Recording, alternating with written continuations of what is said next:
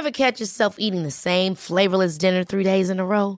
Dreaming of something better? Well, HelloFresh is your guilt free dream come true, baby. It's me, Keke Palmer. Let's wake up those taste buds with hot, juicy pecan crusted chicken or garlic butter shrimp scampi. Mm. Hello Fresh. Stop dreaming of all the delicious possibilities and dig in at HelloFresh.com. Let's get this dinner party started.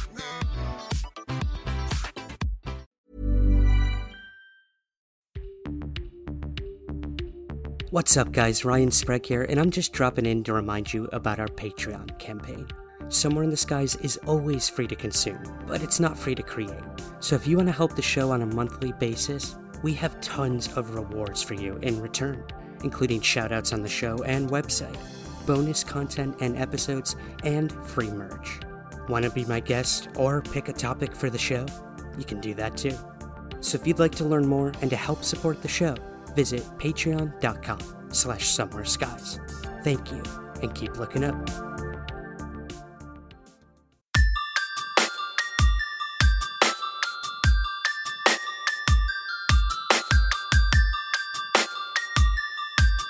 This is Somewhere in the Skies with Ryan Sprague.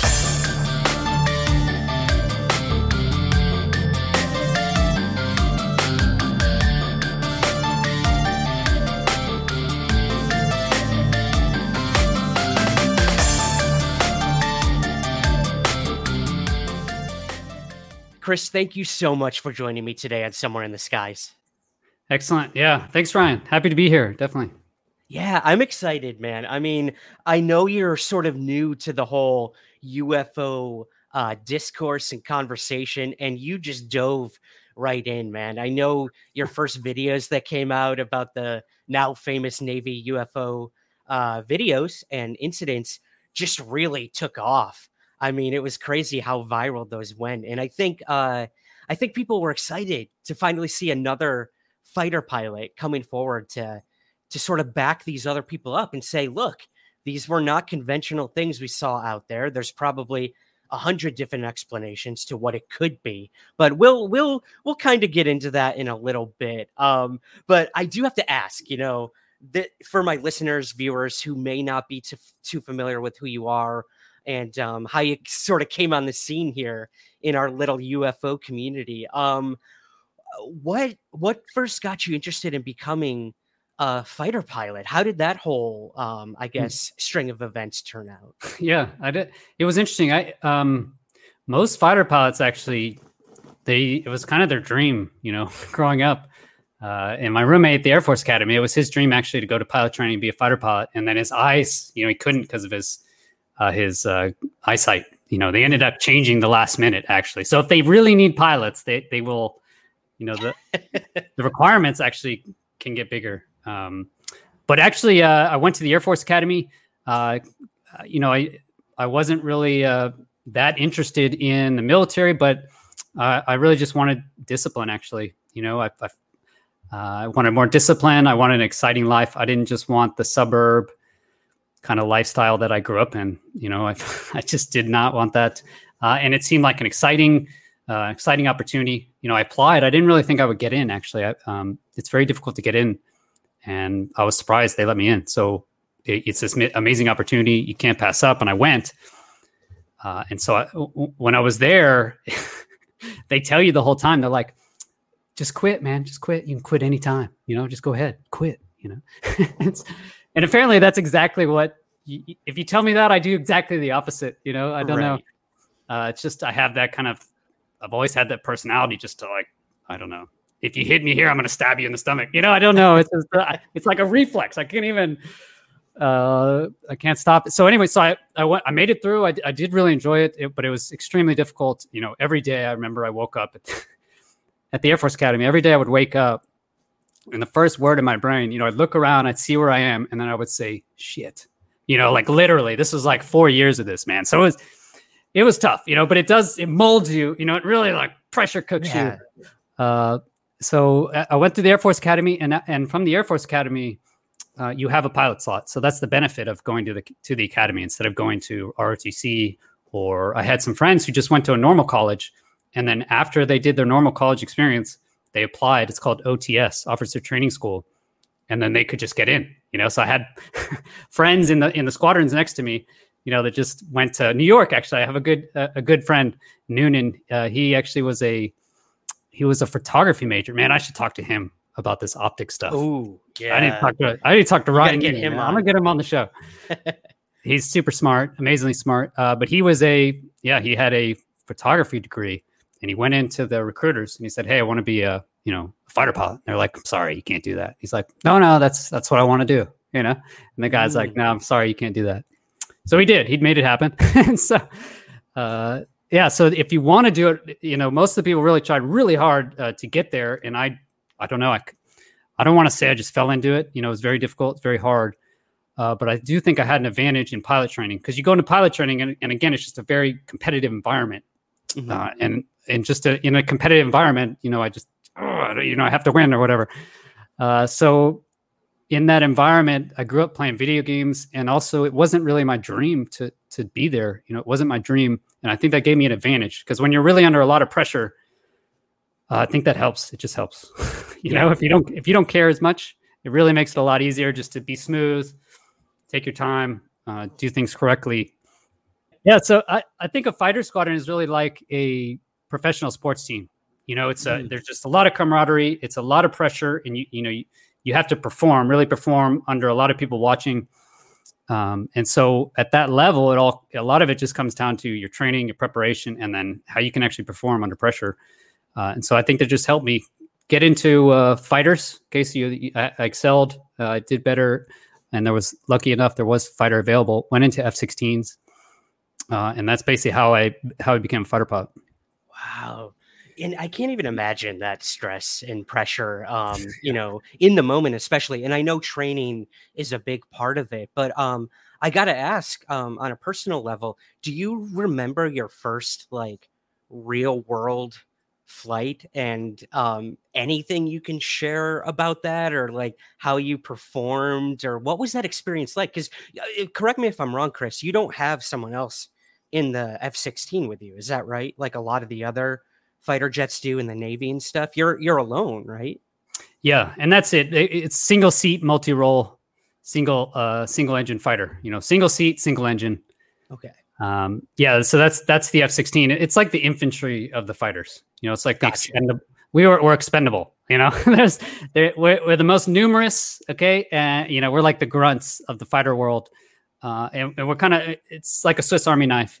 You know, master. You know, jack of all trades, master of none. That's like the uh, the the F 16's main main um, I guess multi role fighting Falcon kind of image. How it was designed for single seat, single engine Mhm. disposable fighter.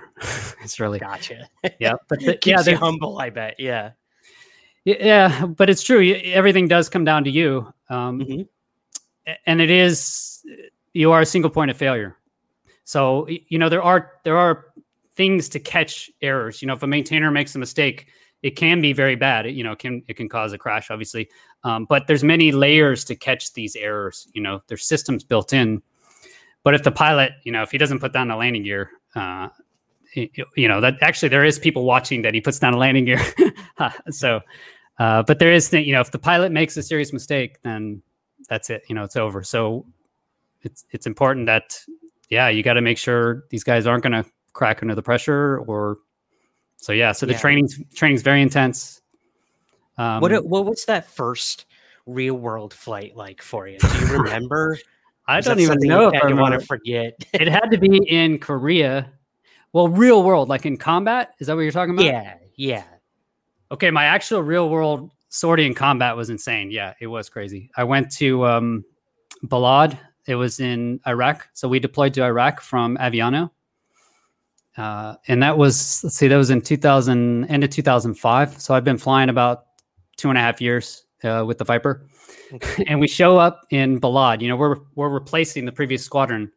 Balad's the main air base, a giant air base right north of um, Baghdad. It's like, I don't know, 15, 20 miles northeast of Baghdad. Uh, giant base. So we flew in with our squadron. We're replacing our sister squadron. So you do like five month tours. You, your whole squadron goes there. Um, you know, so you're all working together as a team. Uh, and so we landed, and you know, mo- getting there is uh, uh, kind of like a mission in its own. You know, packing everything, uh, making sure all your equipment's correct. You know, all the crazy bureaucracy. I mean, we had to bring so much crap there, like bags of warm weather gear. I remember like I had to have like four pairs of these super thick wool socks. You know, just stuff you would never use. I mean, it's just ridiculous. Uh, so anyway, we get there, and I thought I would have two days to study. You know, we were supposed to have ground time, uh, two days just to uh, kind of learn the ops. I, you know, I read it before, but uh, did I study enough? Probably not. Um, so I was like, I'll have time when I get there. You know, so we land. Uh, I get like a quick nap in. We land at like midnight or whatever, and I, I'm just at the chow hall. You know, learning. Hey, where do we go? Here's the food, and I and I see my buddy uh, Bonsai. I, went, I was actually in pilot training with him, Bonsai Watkins and he's like, "Hey, Otis." My call sign was Otis actually, uh, as a as a fighter pilot. Hmm. He's like, "Hey, Otis, um, can you can you sit alert with me? You know, tonight?" And I was like, "Tonight? Wow."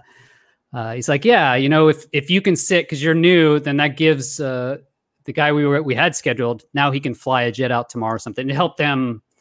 Uh, get their jets back to Italy. You know, it's also mm-hmm. difficult to move all that stuff. You know, it's just moving that much equipment. Jets always break.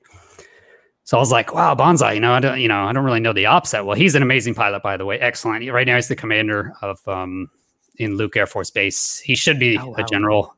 Um, yeah, make hopefully he's a four star. Um, great dude. Um, he's so I'm like, yeah, you know, uh, I, I can fly with you because he, he's like, dude, I know it. I know everything. You know, I can just tell you. Alert, you just sit there, right? Most of the time, you don't launch on alert. You know, he even told me that. He's like, dude, nobody's launched an alert in the last two months. You know, it's been super quiet. I'm like, okay, that sounds good he can just tell me everything, you know. And plus, yeah. if they already asked me, it means everything was already kind of approved through the up, higher ups anyway. So it's basically an order. Uh, so I was like, sure, sounds good, you know. So I go back, try to rest it up a bit, and then uh, we get there, and uh, we get there early.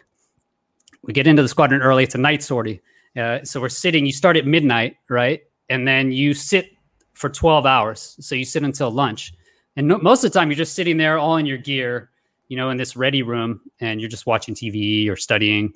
Um, there's a bed in there, and then they, you know, you get a call, and it'll be like, you know, it's either go, go, go, and you run out. The jets are all ready. You jump in, flip on the switch, and go. You know, I'd never even launched like that before, actually, on a full up alert. so we we go in, we show up early. He's like, "We'll show up early, and I'll show you how to do it." And we're like, focusing our NVGs, you know, focusing on NVGs. He's like, here's, you know, here's how you get a gun. You know, I never gotten a gun before. I was like, oh, this is, you know, cool. I clear it in the, in the thing. I put it on, and then the squadron commander runs in. He's like, go, go, go, and I was like, what? You know, I look over at Bonds. I'm like, no, he's not talking to us. You know. So we like run out there. We run out to the jets. You know, he's. I'm like, where are the jets? You know, he's like, go over there. I jump in. Yeah, is this too long? I'm sorry, man. Not at all, dude. No, this, okay, cool. this is this is st- like because yeah. when I uh, all yeah. I know, and I think a lot of us in the civilian world know, is what we've seen in like Jerry Bruckheimer films or like Top Gun or whatever. And like that's how it is. Like, yeah, go, go, go, no. go, go. You're up there. You never see the training aspects. It's just like yeah. these guys were born to fly and fight, and that was it. But there's so much to it. So I love hearing like it's not perfect. Not everything goes no. the way you think it's going to go. So no, please. I love yeah. hearing this story. It's usually the opposite. Actually, things go differently, uh, and that's what's very good about having people there. Right, we're super adaptable. You know, you can talk about autonomous machines, but you know, people we we can adapt. Super trainable. Yeah. So anyway, we, we get out to the flight line. It's dark. You know, I run out there. It's a real world uh, uh, mission. So I run and jump in the jet you know, I'm starting to get my stuff together, just trying to make sure your comms all connected, my helmet's on. Um, and then I see his jet. I haven't even turned on my jet, you know, and he's like, I see his jet taxiing, you know, I'm like, holy shit. so I'm like, oh, hurry up, man. So that's where you just like talk to yourself. You try and get yourself on task. Like, what do I need to do? Like focus, you get back into your training mindset and then just try and go as fast as you can without screwing, screwing things up. Make sure your switches, the important switches are really uh, getting, but but not, then I see him launching right, and I had no idea where to go, and I really wanted to be on the mission. You know, I didn't want my first mission in combat just be this failure. You know, I'm left on the tarmac, so I end up just launching. Right, I I, I push it forward. I'm like, Chief, I'm out. Uh, line up on the runway. I see him. He's like afterburner. You know, little tiny afterburner spot, just like leaving. I was like, shit. You know, so afterburner halfway down the runway, I realized like I'm not even strapped in. Like I didn't strap into anything. Like, oh, uh, oh no, yeah, it was that was pretty bad actually. Um, Yeah, so I'm not strapped into anything. No, uh, I'm like just sitting on this fighter, uh, and he That's flies. terrifying. Yeah, and the, uh, I mean, you're just so much in the uh, in the moment. Yeah, I get Uh, it like, totally. It would be like jumping in your race car and just slamming it, you know, like Yep. just going, and then you're strapping on while you're while you're going or whatever. Uh, so so I, I basically I, it's a um, combat departure as well. yeah, there's so many things. Combat departures. So what you do is there's there could be people around with heat-seeking missiles, right? Just waiting off the end, or just rifles. Okay, long rifles would be very very very effective actually. Um, so basically, you just um, you get going really fast, like 450 knots by the end of the runway, and then you just push straight up, right? And then you you fly above them. Um, it's called a uh, combat departure.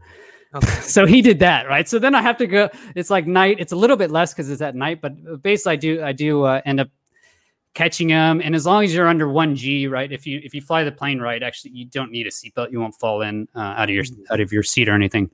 Um, so I, I basically get strapped in. You know, we finally uh, he finds the house in Baghdad. You know, we finally get our stuff together, and then um, he's like, "Do you see this house? You know, down there?" And I'm like, "Yeah, yeah, I see it." You know, and they're like, "Okay, that that's it." And then we pick up a convoy.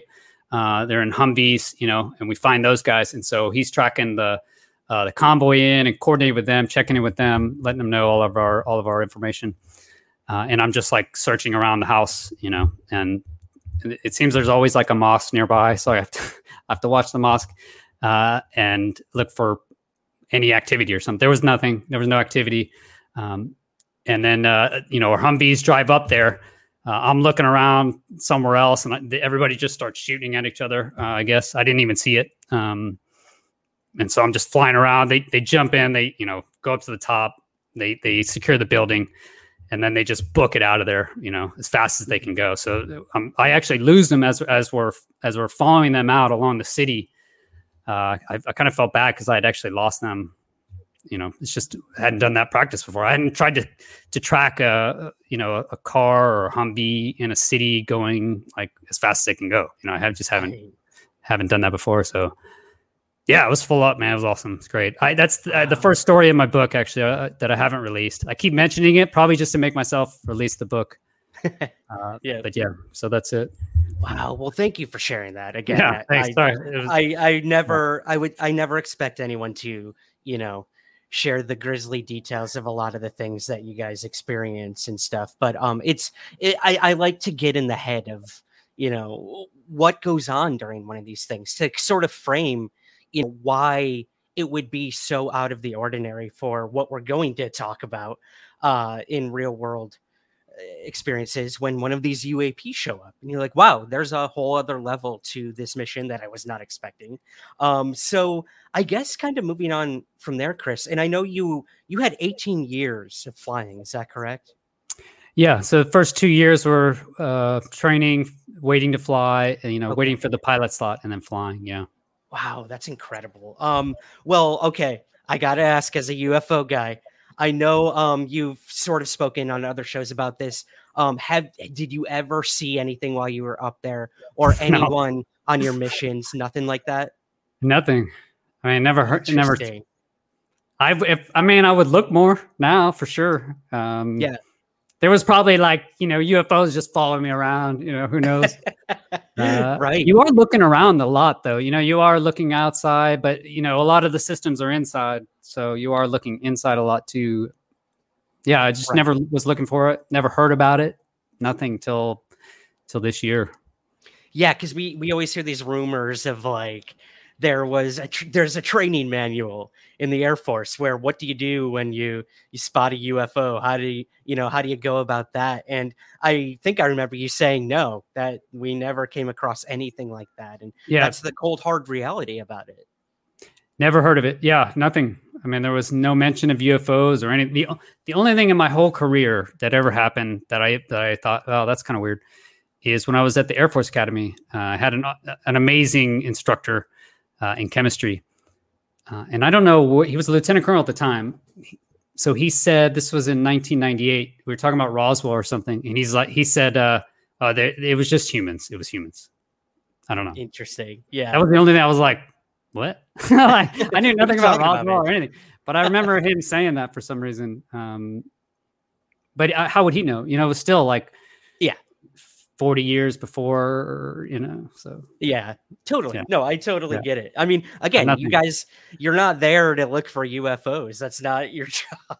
no, they just exactly. to uh, muscle their way in somehow. Um, well, let's talk about how you started the YouTube channel. I mean, I know it didn't, it wasn't just UFOs, but um, all of a sudden, boom, you put out that first UFO video and it went pretty viral um, in terms of YouTube. So, what got you to start talking about UFOs?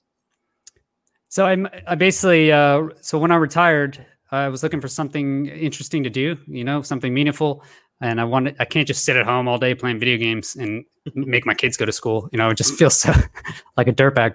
Uh, so I really wanted to still do something, um, but I also want to spend time with my kids. So I didn't want to go and like start some company right away and, and and be gone all the time. So this seemed like just a great opportunity. I wrote, I, you know, I wrote the book. I did the first first uh, draft of the book, um, and then in November I made the YouTube channel. And it was really I've told it told it before, but my kids, you know, I have three kids, and they all watch YouTube obviously all the time. And you know, I, wa- I watch with them. I love YouTube. You know, I have amazing role models. I think based on YouTube changed my life.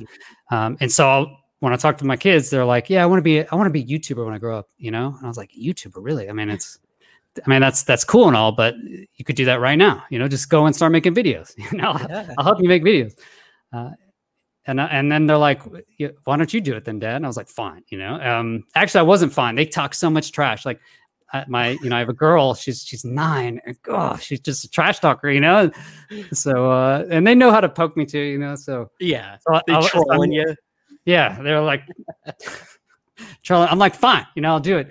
Uh, and I'd already, I'd already written books in 2015. I, I wrote a, uh, a fitness book called Stay on Target, and then I, in 2017, I wrote a, uh a finance book for military. So I'd already kind of gotten over the initial terrifying publication issue, you know, it, and it is terrifying. Like everybody talks trash about these people writing books. You know, they're always like, oh, they should, uh, they just want to, they just want to, you know, sell their book or whatever. Um, and it's just so funny. Like no one who's ever actually written a book and tried to sell one says that. I promise you. You know, it is Yeah, so hard.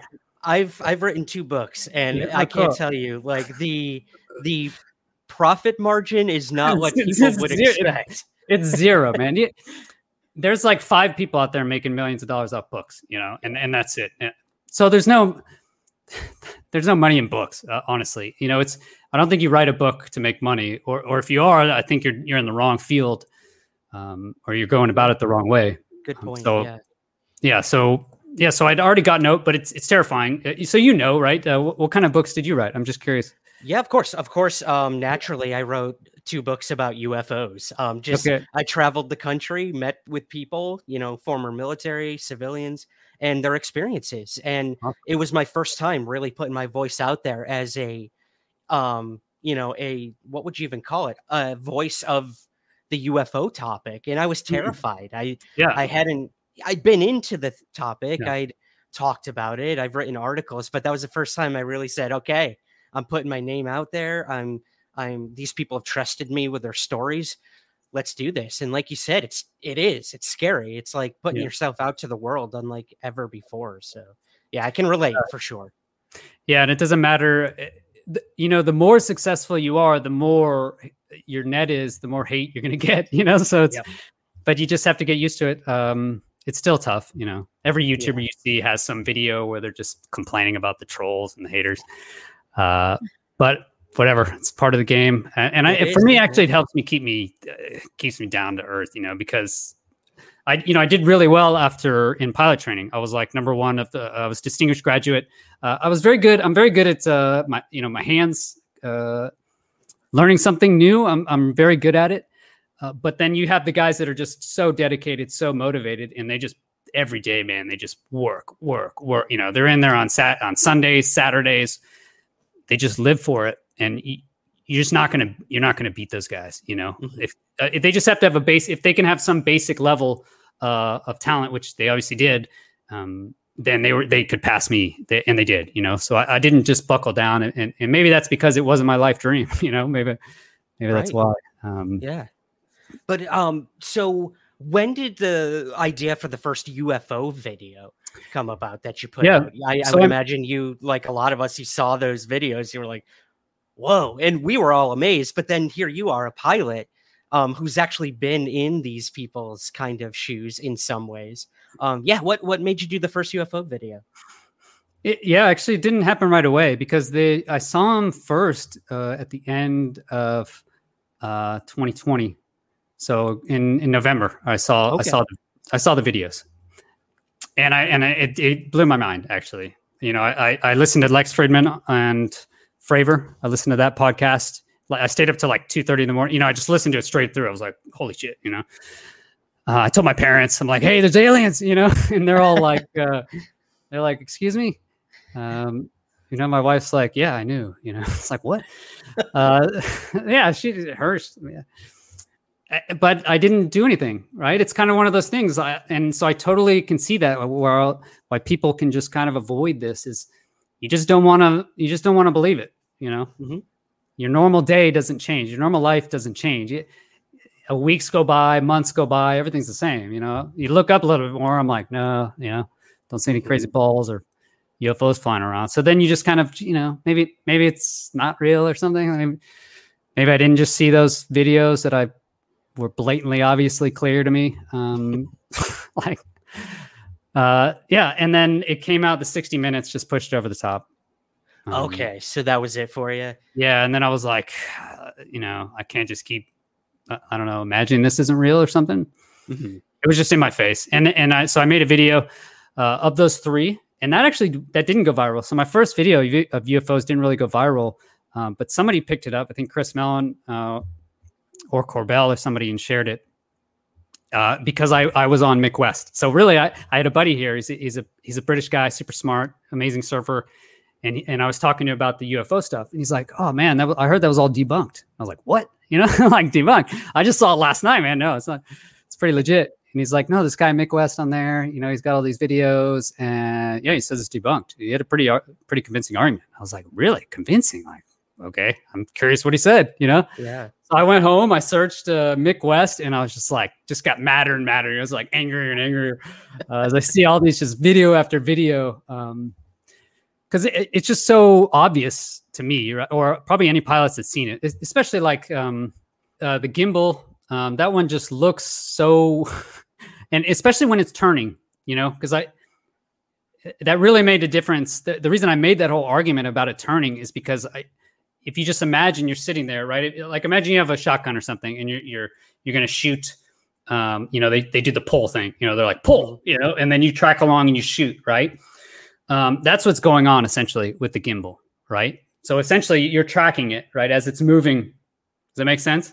Yeah, yeah, yeah. Um, so if I'm tracking these this gimbal object, which even maybe looks like one of those targets, right, one of the shotgun targets, uh, if I'm tracking it, right, and it's turning like this, and I have to do this this amount, it's called line of sight. We call line of sight in the fighter world, right? How much you're actually moving, uh, or the plane is moving across your canopy is, is called line of sight. So that's a rapid line of sight. Okay, so rapid line of sight means I have to I have to aim like this, right? I have to aim well out in front of it. Um, so if it's like 50 miles away, man, that thing's going, you know, well, how fast could it be going? Like Mach 10, 20? yeah. It just doesn't make sense. You know, if you're just just think about it, if you're a shotgun shell, so go out two miles. Now, if you're tracking something the same speed, two miles, right? I mean, it, it so when I saw that initially, it was just so blatantly obvious to me that uh, and the, the go fast one is equally blatantly obvious, right? They keep saying it's this trash bag or something flying around at mid altitude. But for all of that to happen, right, that thing would literally have to be exactly at the parallax in between, in between the plane. I mean, I don't know. I get so much negative comments. I'm gonna have to go and finally just redo the go fast. Uh, but that one's equally obvious. So, so basically, it's just like if you walked out of your house, right, and you saw a literal like the gimbal object just flying along the street. I'm sorry. If you saw the gimbal object just flying along the street and rotating and going down the street, right, and videoed it with your with your iPhone, okay, Mhm. um, that's and then somebody and then Mick West comes along. He's like, "That's a duck." You know, that's that's basically what what he's telling me. Because I've just stared at those things for so many years. Um, Right. it, it's No, just uh, yeah, it's clear. It's it, it looks clear to me. So- Yeah. I do want to ask you the Omaha video. I know you did Yeah. uh, a YouTube video about that one, and that one that Jeremy Corbell and um, George Knapp released was pretty interesting. And I know, you know, Mick West had a pretty um, quick answer. It's clearly some sort of balloon or or something like that. A lot of the skeptics said that. But um, what did you think of the Omaha video? What sort of did you walk away thinking about that one? This object that uh, presumably went from air to water and um, is what we are now considering transmedium travel. I mean, yeah. What what do you make of the whole Omaha video? yeah I that one was also equally mind-blowing you know um yeah his ar- i haven't even listened to his arguments on that uh, oh, there is one there's like a flashlight he says there's like uh, if you put a light you know behind a flashlight and then put it down it goes a- it goes away but you can clearly see there's water above the object um so i think it, it was amazing especially at the beginning right that that beginning part where it's it's tracking you know, it just looks like that little ball, like from Mork and Mindy. Uh, Yeah. And then it's just it's tracking across the it's moving across the the the ocean right above. It's it's flying like that. just nothing moves like that. You know, we have nothing that can do that. Um, I don't know. It's just so it's so weird. The the speed of it. What's even interesting too, like Kevin Day, like he mentioned that what really kind of cued him off on the Tic Tacs was they're up at twenty eight thousand feet, right? Mhm. But they're going hundred knots and and that's very interesting because at 100,000 uh, sorry at 28,000 feet you have much much less air okay so an F16 I couldn't go 100 knots at uh, 28,000 feet you know I'd fall out of the sky um, because I just can't produce enough lift over the wings there's just not enough air we have we have tiny wings right maybe the maybe like an F15 or an F18 can maybe go 100 knots at at 28,000 feet but I, they'd be in like afterburner like this you know Yeah. um, because there's just not enough air going over the wings. So the fact that they were just even going at 20, uh, 100 knots at 28,000 feet is just so weird. You know, it's just, uh, uh, stuff doesn't move like that. So that, that initial Omaha, when it's moving across and you can see it's moving because it's tracking, you can check the tracking, um, basically off the angles, uh, that the camera's moving, right? So we know the camera's moving. Mhm. Um, so so I, I noticed Mick West didn't make any he didn't make any videos about that first part of the video, right? He didn't make any video. And this is kind of what he what what his MO is, right? He'll pick one spot where he can like really dial in and make some some argument, but then he ignores the other part of the video, right? Because his Mhm. argument on this thing just going down and being a light, uh, that doesn't work for the first part of the video, right? So the first part of the video. Uh, so how do you describe this light that just that tracks across uh, that tracks across like that? is that how fast is it going right if because now you get into this the same issue i brought up with the gimbal right because now if i'm tracking something right and it and it goes you know if it go if it goes an inch uh, right but it's it's 100 miles away that, that it's going really fast right but if it's very Right, right. close so he gets into issues where he gets in these tracking issues so that's why i released this this last video uh, or two video how to get a better uap ufo video um, yeah. Yeah. Would yeah. you mind maybe diving into that a little bit? I love that. Like it's a 101 on how to, because I can't tell you, man, how many videos I get sent on weekly basis or photos. And I'm like, oh, I wish you'd like zoomed out so we had some scale of, you know, Yeah. how high up it was, how big it might have been. And uh, look, I get it. I've, I've, I've been studying UFOs my whole life, basically since I was 13, and I've taken some videos, and they're horrible. So even I Yeah. am like in the moment, being like, I got to zoom in as much as I can, try to get It's the super hard. detail of this thing. But yeah, what what what was the video? What would you suggest people do to take like a proper UFO video? Yeah, I mean, one of the things is just get make it longer. You know, make it as long as possible, more context. Uh, don't edit. You know, don't break it. You know, if you can put your face in there too, great. You know, because I look at these videos online. You know, I'm on Strange Activities. He has awesome videos, or, or whoever it is, uh, great YouTube channel, and they're awesome UFO videos. But they're like a minute or two long. There's no context. There's no location. Um, Mhm. or maybe sometimes there's location. Um, so I yeah I released that Nigel Nigel Benton. He was a subscriber. He wrote me and was like, "Hey Chris, I have this uh, you know I have a video actually from 2006. What should I do with it?" Uh, and I was like, "Post it to YouTube." Um, I think that's the best way to do it because there's no storage issues, right? I think maybe the, maybe they're short because two minutes is video files are really big or something. So maybe maybe they don't want want to get it's hard to move those around, but you can just Right. upload it right to YouTube. Um, I think this is, I think people are really missing the missing the boat on this. I think this is really important. Actually, I don't think they realize how much how much data you we could break this thing wide open, really Mhm. wide open. All we need is wo- just one event, just one.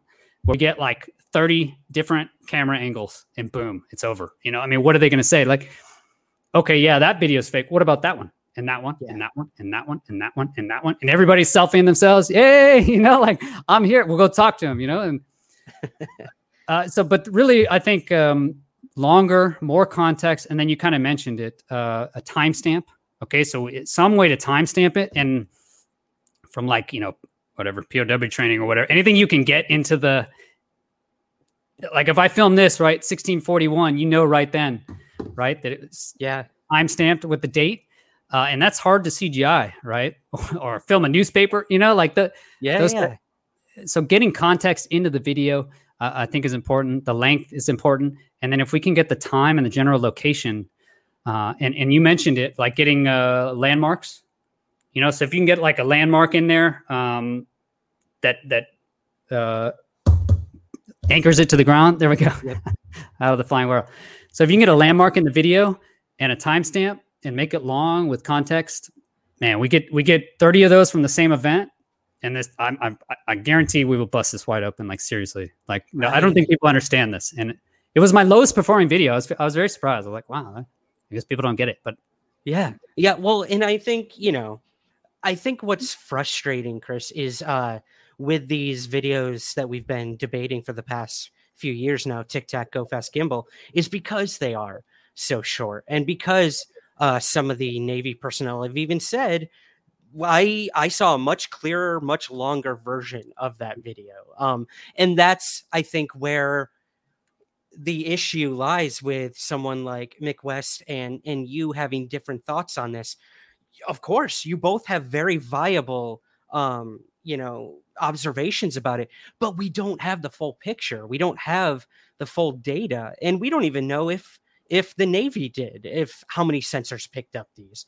I mean, I Gary Voorhis, one of the gentlemen that was on, I believe, the Princeton, uh, has said it's so frustrating. We're seeing this one video shot by Chad Underwood of the Tic Tac. He's like, I know there were other, there had to be other eyes on that, other videos, this, that, this, that.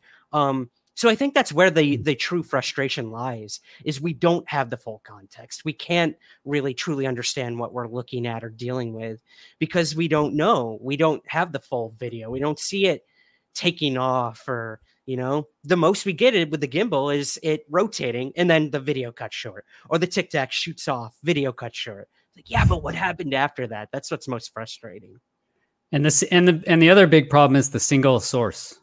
Yeah. You know, single source. I was thinking of like a good analogy, you know, and I was thinking of Gallagher. Remember Gallagher, that oh giant? oh my gosh yeah Yeah. yeah. And, and and I even make it funnier, make it like Mick West, you know? He's like giant. So imagine that like uh, one rope over his leg, you know, Mick West Gallagher's like laying down, one rope over his like arm, you know, that's like one video, right? yeah um, that's just not enough. It's not enough, you know, because one video can be faked. It can be, you know, it can be CGI'd or deep faked, whatever they're talking about. So I imagine like 30 ropes going over, you know, this um, imaginary Mick West, just the, the argument, right? So yeah, he can, he can, you know, make up something to be like, think, you know, oh, that was easy. You know, it's a glare, right? Even though you show a million different ways, it can't be glare. He's like, nah. But now you get 30 ropes over him, man, he can't move. Um, Yeah. and and that is maybe from science maybe anyone with a scientific background knows it's about evidence It- you need data and data is in mass we need we need more data and we need it accurate and and that's really what we don't have right now in length of time so length of video gives you more data you know more videos more people gives you more data any when you get context in the video where you are what date is what time if you can move around okay like so there's a cia handbook or Martin Holtman, he found it. Um, step one of the CIA book to take a picture of a UFO. It's it's this is just pictures. Uh, they said to uh, focus to infinity. Um, Hmm. so yeah, to focus to infinity, and we did that with our night vision goggles. We would focus to infinity, so you can just focus on a star actually. uh, and that would get you to infinity. Is is what when we cheated, right? If I forgot or something got knocked around or my focus was slightly out, uh, I would just tune it on a, onto a star. Okay. Um, so that's infinity. So I guess all, everything else being equal, just tune to a star if you can, and then lock your uh, focus and then point it at the UFO. You know, Hmm. that all that stuff would take training. Uh, and then the final thing it says was, if it's close to you, uh, then you, you you should move to take different angles. So if Mhm. greater, it says forty to sixty feet is enough. Uh, but it's if it's further away, like a mile or more, they said, then it doesn't really help you to move those little short distances. The best thing is to get in your car and drive half mile or more, and then start filming or photographing again. Yeah, and then upload it straight to YouTube, man. Upload it straight. You know, there's no, there's nothing in between me uh, or this. Maybe there is an algorithm, right? Um, but if everybody uploads at the same time now, uh, w- what are you going to do? It's tough to keep Right. that information right now. All of it's it's open source. Yeah. So I think this really would bust it open. And you look at these events where these UFOs are just sitting there, right? For like they'll be like, it was there five ten minutes. I'm like five ten minutes, you know, like I don't know. Where's the video of that? yeah, I'm ready. So I think you just you need to be ready. It's just like anything else. Um, yeah, you know, you got to be ready for the Heimlich, right? You always got to be ready to Heimlich somebody. I think that's just a natural, natural thing, and you got to be ready to take a UFO picture, you know, or video. Yep. I love that comparison. Yeah. Always be prepared. Yep. If the Boy Scouts taught me anything. Yeah. Um, well, I guess going back a little bit um, with the Tic Tac, I'd love to ask you two specific questions. Um, we heard with Chad Underwood, the pilot who filmed the Tic Tac, that there was possible jamming of radar during that event. Um, so, as an Air Force pilot, I'd love to get your perspective on that idea of what would it take for something to be able to jam your radar on the Yeah. on your aircraft i mean if that's true that's extremely troubling that it's able to do that or is that more common than i naively think that something else would be able to jam your your instruments on your own aircraft yeah how much power did the tic tac have to do How that i guess is my question yeah yeah, how much technology I, I mean, so at that time, well, 2007, I became a, an aggressor. So it actually was my specialty. Actually, was um, analyzing foreign adversary electronic attack systems. Hmm. Uh, so that was in 2007. It was a, the best. Uh, my almost. I, I maybe I shouldn't say my favorite job in the Air Force, but I, I guess the one I identify with the most. You know, if they were going to say what, what, what do you think you are? I'd say I'm an aggressor. You know, I trained our uh, I analyzed the enemy, I la- analyzed their systems, and then we replicated the enemy uh, to train our blue forces. Right. So the the better your your enemy is in training, the better you're going to be in, in real combat. Um, So yeah, I, I really enjoyed it, and I and I threw myself into it. Uh, I loved all the beeps and squeaks. I love all the nerdiness of it. Uh, went into NASIC. Uh, it was, you know, the biggest building I've ever seen with no windows. Uh, went to CIA, traveled all around, went to this cool air show in Dubai. So did a lot of amazing stuff. And at that time, there was nothing that can jam out the side. Um, in 2007 wow Yeah. okay yeah, uh, that I knew about, right? Um, yeah, because just the technology you had is uh, the little radome technology, you know. So we didn't have ACEs at that point, at least not on our enemy jammers that I knew about. Um, and so normally you have to you would point it where the fighter's going to go, right? Fighters, we at least up until uh, that I've known about it, is we fight with our noses, right? You always want to fight your enemy this way. Uh, that's where all your weapons are pointing, all your systems, all your sensors, right? And then if you're not actively fighting, you better be pointing the other way, right? So you're preserving your range between you and them. Um, so you want to fight with your nose, and you want to fight when you're running away too, right? So, uh, so your jammers always go forward and aft. Is really from your fighters. Okay. Uh, all of our jammers go forward and aft. Um, you know, we don't have any out the side jammers. I could be mistaken on that point. You know, maybe maybe we had maybe France had some or something. Um, so I would say it's it's weird. Could it be done? I mean, that aspect of it could have been done, right? I I know enough about electronic attack. Uh, you know, you just look online and there's certain frequencies that they're in, right? Uh, so you can just get a noise jammer, you know, at Radio Shack. I don't know if you can buy it at Radio Shack, uh, but actually, you just get a very loud jammer uh, in that, and you just dial it to that frequency. You can buy them off the shelf. I, I, I can't imagine it'd be that expensive, a few thousand dollars, and then slap it onto an aircraft somehow, provide cooling, and now you could you could have a jammer, and that would provide noise jamming. Hmm. Uh, but that's dumb jamming, right? So what they saw, what he said they saw was they saw uh, deception jamming, you know, or I don't really know how their how their radar exactly works. Okay, but noise jamming is just like dumb jamming, right? If I just like, you know, while we're talking, uh, it's going to jam that, right? Right. It will interfere, right? It just raises the threshold, so you can't hear what's actually going on. The radar is the same, but deception jamming now is like it comes in and, and puts words in that I'm not saying, like I'm talking, you know. So that's that's like deception jamming you know um, it cancels out stuff it moves stuff in front of other things it says this is going faster than it is um, so yeah there's there's different techniques so it, it does depend on what they were seeing um, i don't know my my own assessment is uh, it doesn't look like they were jamming it, but it seems like but definitely the, it, the radar energy what i know for sure what, what i believe you, I, I can show for sure is that it is showing that it's it's bouncing the energy back so there is something there, right? And that, and that's why maybe Mick West hasn't been able to say it's just a glare on the on the targeting pod, because if if the energy is going out uh, and coming back, now we know it's it's bouncing off something, right? Something solid. Yeah. Yeah. So that's how you know. So it, basically, it just it counts, right? It, it, the radar knows it's traveling at the speed of light, so it just counts. Okay, that's how far away it is, right? Um, so there's techniques, right, where you you it gets there and you, you the jammer catches it and delays it and then sends it back louder or something, you know? And so, or yeah, there's more complicated where it can foresee, right? It guesses when the next pulse is going to come Mhm. from the target radar, and the jammer puts a track in front of it, so it makes it look like it's it's closer. So there's there's these ways, and it's always going. Right now, there's people all over the world figuring out how to do better jamming, how to do better counter counter jamming, counter counter counter counter jamming. Uh, so it's so it's ridiculous, but at that point, I I, I know I, I would be comfortable saying that for sure something's bouncing back, so it's it's reflecting radar energy, but I believe the radar pulse has been changed, so somehow it's been affected, right? Because the the radars, the target radars, they they put a little code when they send out their radar, right? So they put out a pulse, uh, and it's coded.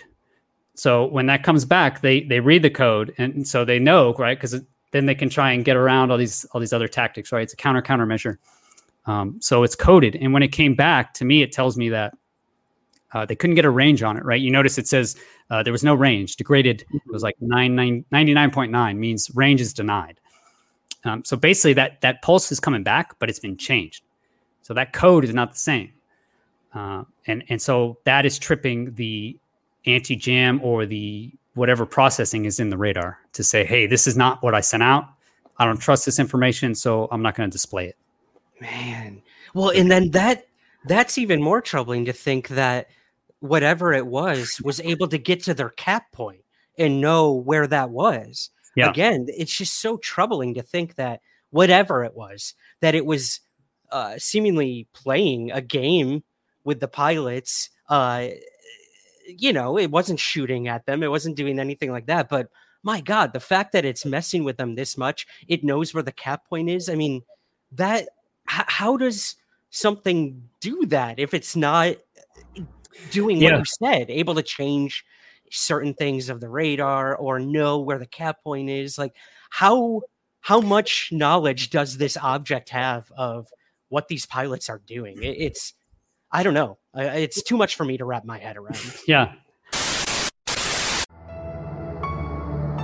What's up, guys? Ryan dropping in to wish you all a very happy Halloween season. And what better way to celebrate than with Jim Harold's Campfire podcast? With over 500 episodes of Campfire, you'll hear stories that will bend your reality and leave you truly spooked.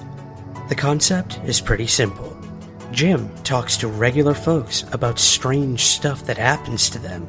And yes, that includes UFOs and UAPs, along with cryptids and, of course, ghosts. Now, not all the stories are horrifying. Some are pretty heartwarming, like a visit from a past loved one or a peaceful near death experience. Regardless, they are true and fascinating stories, as told by ordinary people who've had extraordinary experiences. So, pull up a log and tune in to Jim Harold's Campfire on Apple Podcasts, Spotify, or wherever you listen to Somewhere in the Skies. And remember, stay spooky.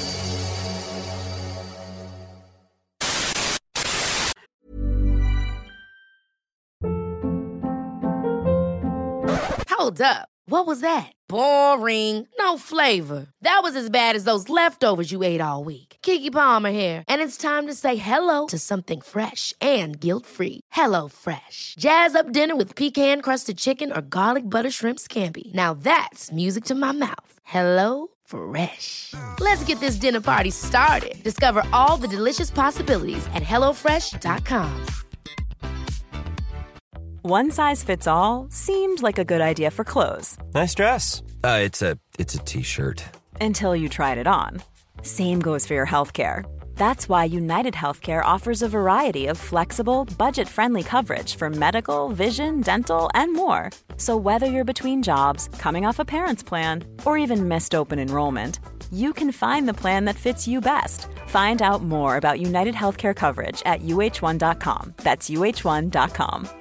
Quality sleep is essential. That's why the Sleep Number Smart Bed is designed for your ever evolving sleep needs. Need a bed that's firmer or softer on either side? Helps you sleep at a comfortable temperature? Sleep Number Smart Beds let you individualize your comfort so you sleep better together. JD Power ranks Sleep Number number 1 in customer satisfaction with mattresses purchased in-store. And now, save 50% on the Sleep Number limited edition Smart Bed for a limited time. For JD Power 2023 award information, visit jdpower.com/awards. Only at a Sleep Number store or sleepnumber.com. Uh, I guess so. The the radar. So, I mean, my own. This is total speculation. Is whatever propulsion system they're using, or whatever these things are using, uh, it, it is a it reflects radar, but it also uh, affects the beams of it. So somehow it's not bouncing off like a wall, you know. Okay. Um, but it's not like stealth either, right? Stealth absorbs it or doesn't reflect it. Ultimately, you know, that's what you're doing with stealth is is not being reflected, right? You're being as you're invisible to radar because it doesn't reflect the radar energy back. So ultimately, the radar never gets that pulse, right? It just sends out a pulse. It's like nothing, you know. Uh, so because it's not bouncing back. So what it tells me is these things are not stealth, which is interesting. Um, because if they were stealth, then our radar would just go around it Right. uh, like uh, like our radar technology or stealth or um, so in that way it's not stealth it's reflecting energy reflecting radar energy but it's i believe it's it, by its nature it's changing it it doesn't mean it's doing on I, I can't i'm not comfortable saying it's doing on purpose i guess if, is that what i'm saying Yeah. uh, and the same thing, I guess, for the cap point as well, because I think they it would have to have prior knowledge, but it would have prior knowledge of where the fighters were in the previous days. Uh, because I looked at the cap point, uh, cap points you pick because they're easy, uh, especially if it's just a basic training mission. You know, you're not out there missionizing this to say like, okay, we're going to plan this detailed mission. I, I don't know if that's what's happening, but my impression is it was just them going out there one v one. You know, um, practicing basic intercepts Mhm. uh, was my was my my impression. Um, so I think they're just picking what's out of the book. You know, you just look in the book because that cap point, it's just like it's like north thirty and west one twenty or something. I, I don't remember the exact number, but it's whole numbers, right? And the only it's only a whole number because it's easy for us to just pick and put it into a book and say it is. So chances are they were using this every day. You know, Mm, they probably use it for they may be using it for years um, because Right. that's those are standard airspaces. You know, if they were out flying around or not flying, I guess uh, sailing around uh, out in the blue ocean now, and they picked a cap point out there randomly, you know, attached um, to their carrier, which it's always secret where the carrier is, right? So then I would be like, man, that's weird, right? That is weird because blue ocean, uh, they picked this random cap point, um, and it, and it still went there. So is it is it does it have precognition or something? Right. Um, yeah. But but in this case, these are standard training areas. These are your whiskey training areas, your standard training areas, and that cap point. I bet everybody uses that cap point Uh, is my I, guess. I'm happy you you clarified that because and uh, and again, I know a lot of this is um speculation and um, Yeah. Educated opinion, but um that that's good to know because a lot of people are like, oh, it's us from the future, and they knew where the cap point was, and they're they're gonna go mess with these pilots, and you start getting these huge grandiose theories that we get in the UFO world of um the intentions of these UAP when in reality, like you said, like it's when you're able to ground it a little more, it almost makes the experience more fantastic because it still is defying a lot of it. So yeah, I don't know. I mean, that's my still- personal opinion. well it's still very strange i mean i've always said it's weird um but it it uh, to me it, it kind of means that they were they were seeing other aircraft go to that point and like Okay. orbit around you know because at cap point you're waiting uh, you're doing your fuel checks uh, you're waiting for the fight to start you know you're waiting for the the the red air to fly over there you know it- it's like a whole it's just a holding point um well a cap point a cap point denotes like combat um but we call it a cap point kind of the hold uh, anyway, so yeah, it's just a, it's a normal holding. So you're gonna see planes, squad. You know, I could look at this airspace, look at the basic, um, uh, the shape of it, and be like, yeah, I would set up a cap point here, and I'd set up a cap point here, right? I mean, it's Got it. but they did have to know that. It's still weird. It is weird. Well, Yeah. all right. Now here's here's one that um a lot of people have thrown out there, and I'd love to get your thoughts on this in terms of the Tic Tac event. People have said that um, you know, unmarked clothing people came on the carriers, took the radar bricks and were out of there. Some claimed they could have been Air Force, and then even more incredible, some claimed that this was all some sort of training that the Air Force was actually doing on Yeah. the Navy. So I got to get your opinion, Chris. Would that ever happen in a training exercise? Um, would the Air Force ever do something like this um, with Navy pilots and risking lives and all of that? I have to get your opinion on that. I it- I mean, definitely not. Definitely not. Okay. I mean, no, it just sounds ridiculous to me. Uh, yeah, I, I mean, I guess even if you say why, why for so many days? Yeah. You know, Uh, like why do you need that much that much data? Like if you, if you're really setting up this secret, you know, I don't know what test to try and test our systems against our systems somehow. Um, why not just test it for like 10 minutes and be like, okay, they saw it, and then that's it. You know, why is it why is it over this period of days? you No. know, that that doesn't make sense to me uh, in any way. Well, Yeah. would would it ever occur where Air Force pilots would do training with Navy pilots, or is that kind of Yeah, all the time. Yeah, I mean, we train with the Navy um, as much as possible. You know, I, the whole point is to go joint. That's the whole. When I was leaving the Air Force, it was that was the huge push. Was just, you know, um, joint combat ops, working together. It, it's always the same thing, you know. But they, it's it's very difficult because Yeah. they still don't. We still don't call each other. You know, we don't even call each other across uh, fighter squadrons. You know, everybody's so try like each fighter squadron, like I mentioned, is like a is like a sports team. You know, right? you kind of hate all the other sports teams, you know. so it's just how it works. Uh, So we we're, we do we work together, um, but the Navy's usually out doing their thing, and we're out doing our thing, and the and the training requirements are very difficult. You know, just just to be able to get to that combat. You know, I, I guess my first mission in combat, it, it sounds like it was very flippant, and and and, and it was it, that was surprising to me actually, very surprising. Um, but it, you, you're missing the two three plus years of 70 hour weeks in a row Right. you know just training super hard and, and normally it's it's very um you know very well planned out especially in training you you just can't have acc- you if you have an accident man your your your program shut down you know Yeah, a lot is on the line. I get, I totally get it. Yeah if you have an accident in training i mean it's and it was like something non-standard like that man i i mean i could see somebody going to jail or something um Hmm, so I- yeah I, it just it doesn't seem at all like our systems okay, at least how we would employ them you know how the how if i or i was in the air force you know if i was actually trying to test a system but i don't want everyone to know about it i wouldn't have these things flying around in front of thousands of people it just doesn't right.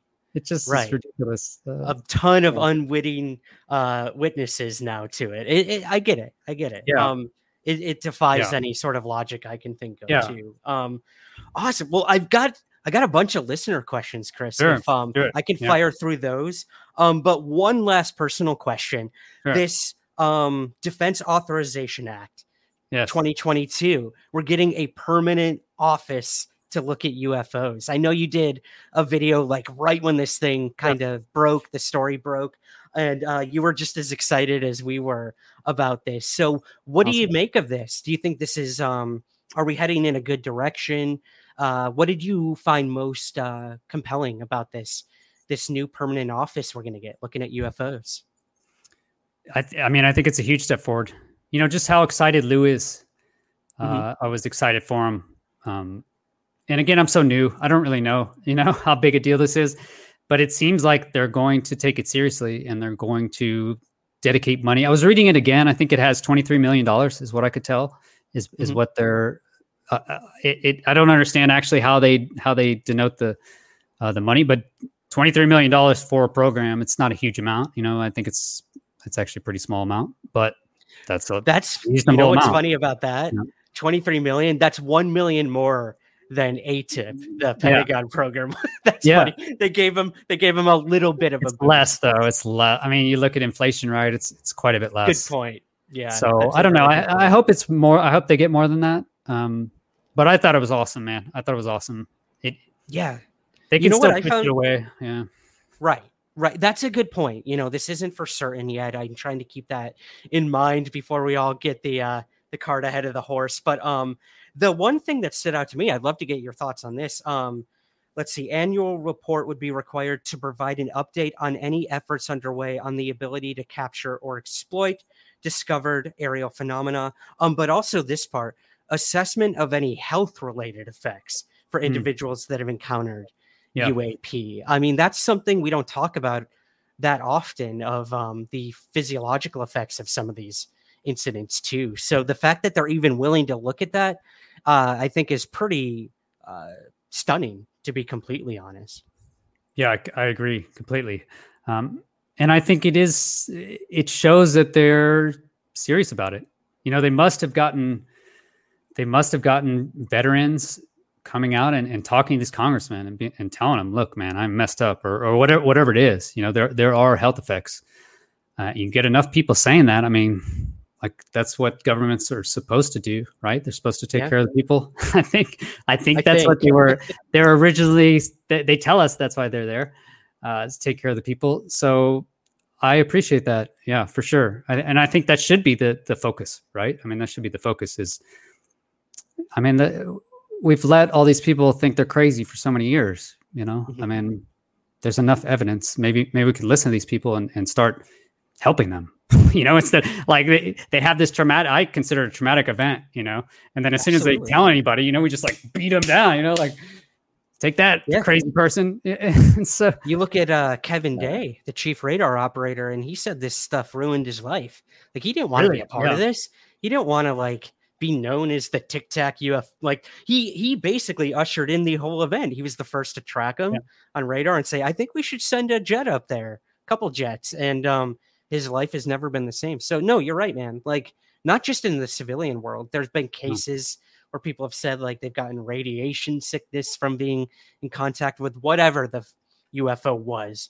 Um, but also our pilots and our commercial pilots. Like it's going to take one of these UFO events for like a pilot to make a snap decision that might not go favorably and hundreds of people might die from it. So I, I think you're right. It, it's it's good to see that they're taking it more serious. There's always going to be that potential threat aspect, as you would expect from the military and the government, because, like you said, it is their job to hopefully protect their nation, and um, and these things seem to be potential threats because we don't know what they are, and neither do you guys up there as trained observers. Yeah. Yeah. I mean, I think they, and I'm sure that's what they're doing. You know, every, everyone does take the job very seriously that I knew in the Air Force. It, it was, it was nice. People are, they're very dedicated. Um, they believe in the mission. Uh, so I think they are trying hard, but they only have their one perspective, right? Their one viewpoint. Yeah. and your military is not known for being this open-minded kind of community, right? So, uh, yeah, I think they're trying their best, to, maybe to ch- change their minds, trying to listen to listen to all the evidence. Um, but you know, it has been 70 years, and we have had a program before, like we had Blue Book, Yeah. and nothing happened, right? We were ended up with the same thing. You know, we had the same evidence we had in 1952. You know, we had we had radar evidence of them going hypersonic speeds. You know, we had Yep. basically we had eyewitness accounts. We had photos. You know, so our amount of evidence or data on these things or knowledge hasn't really changed since 1950. And and there were quite a few government programs on the way. So I, I don't think we should be relying on the government to like come in and actually tell us what they know. Good point. I just yeah, don't believe that. I just, yeah, I, I mean, it, it- what is it? What do they say in stocks? You know, like past performance not indicative of of future results. And I'm like, well, what else are you going to look at? You know, I was that's always the Right. funniest thing to me. Like, yeah, don't buy the stock. You know, like don't buy uh, Coca Cola. You know, past performance is not an indicator of uh, future results. And I'm like, really? Like they say Come this, on. man. It's, these people are so full of shit. You know, uh, and people are a lot, man. They don't realize it, but a lot most of the time, I think they just they don't really think about what they're saying uh, or thinking. So I don't know, man. Yeah. Uh, Welcome to the social media world we live yeah, in, right? yeah. so many tweets, passion tweets I've regretted and uh, videos I've put out. But uh, all right, Chris, let me fire through these for you, man. Sure. I know I'm we have limited time, and I don't want to. I don't want to keep you too long. Um, Luis from the Unidentified Celebrity Review, a show you frequented lately, which is awesome. Um, he wants to know: Do you ever wish you'd seen a UAP, and would you have reported it like Fravor and Underwood did? Uh, I'm now, yeah, for sure. I wish I saw it. You know, I never thought I had an opportunity before. Um, if do would I have reported it? I don't know. You know, I think it Yeah. depends on the circumstances. Yeah, You that's know? a good point. Yep. I don't I know, know. and a lot has changed. Like you said, now they have to. At least the Navy. Um, I'm not sure what the protocol is in the Air Force now. I know they're. Oh, that's another thing. They're kind of. It Mm. seems like they're kind of a few steps behind the Navy when it's coming to all this. Um, their willingness to come forward with their data and how they're going to use protocol to report these things. Um, it, it is interesting because we all think Mm. the cover up truly started with the Air Force back when Roswell happened, when the Air Force first became a thing. And now they're kind of the ones who were super quiet about all this in the past few years. Does make, make you wonder. It does. Yeah, Yeah. It does, you know, because you don't hear anything from the Air Force. They were the last ones uh, to sign up. You know, they, they basically started their uh, investigation the last possible day, you know, for the, the, the task force. Uh, they haven't come very clean, man. I, I don't know. I'm not very, I'm not very confident. Yeah. In the Air Force right now. Sorry. Yep. You know? Hey, put their feet to the fire, Chris. We need you. Yeah. We need you fighting that fight. Um, all right. Bland underscore meatballs on Twitter. Wow, that's quite a handle. Um, not a question about UFOs, but what is your most memorable flight in the F 16? Anything you're willing to share in terms of that? Oh I guess the yeah, that first sortie in combat. First I, you one? know, I won't Yeah. forget that one. Uh, yeah, oh, the missions in the missions in Iraq. I just had some just ridiculous missions. I don't know. Yeah. Anyway, not, yeah, we don't I- have I to get into it. Yeah, I no one uh, didn't kill anybody. I didn't uh, have anyone die. You know, I've actually had a very, uh, I guess, lucky kind of career. You know, I've had friends die for sure, uh, but I wasn't there. Um, so, Yeah. you know, I haven't seen firsthand any traumatic events. I, you know, I wasn't uh, kind of one of the few fighter pilots these days that hasn't killed anyone. Um, I was there, you know. Yeah. It was just kind of luck, and then I didn't. I didn't volunteer to go back. I didn't make an effort to go back uh, and fight in those wars. That I, I just didn't think there was a reason. So I, that's that, that's very commendable for sure. yeah, I guess Um, I'll just mention. yeah. I'll mention it quickly because because he did ask a question. Yeah, please do. So you you you uh, pee in these piddle packs. You, you know, have you ever heard of a piddle pack? I have not. Please No? educate. So you fly in combat, especially when you cross the oceans. Normally, our missions are just like an hour and a half, but when you fly Mhm. long missions across the ocean in combat, you, you know your missions are like five or six hours, and you you want to stay hydrated, right? Because as soon as you're less than three percent, if you're three percent dehydrated, it lowers your performance and lowers your G tolerance. Uh, you know, you don't need G tolerance in in, in uh, Iraq anyway.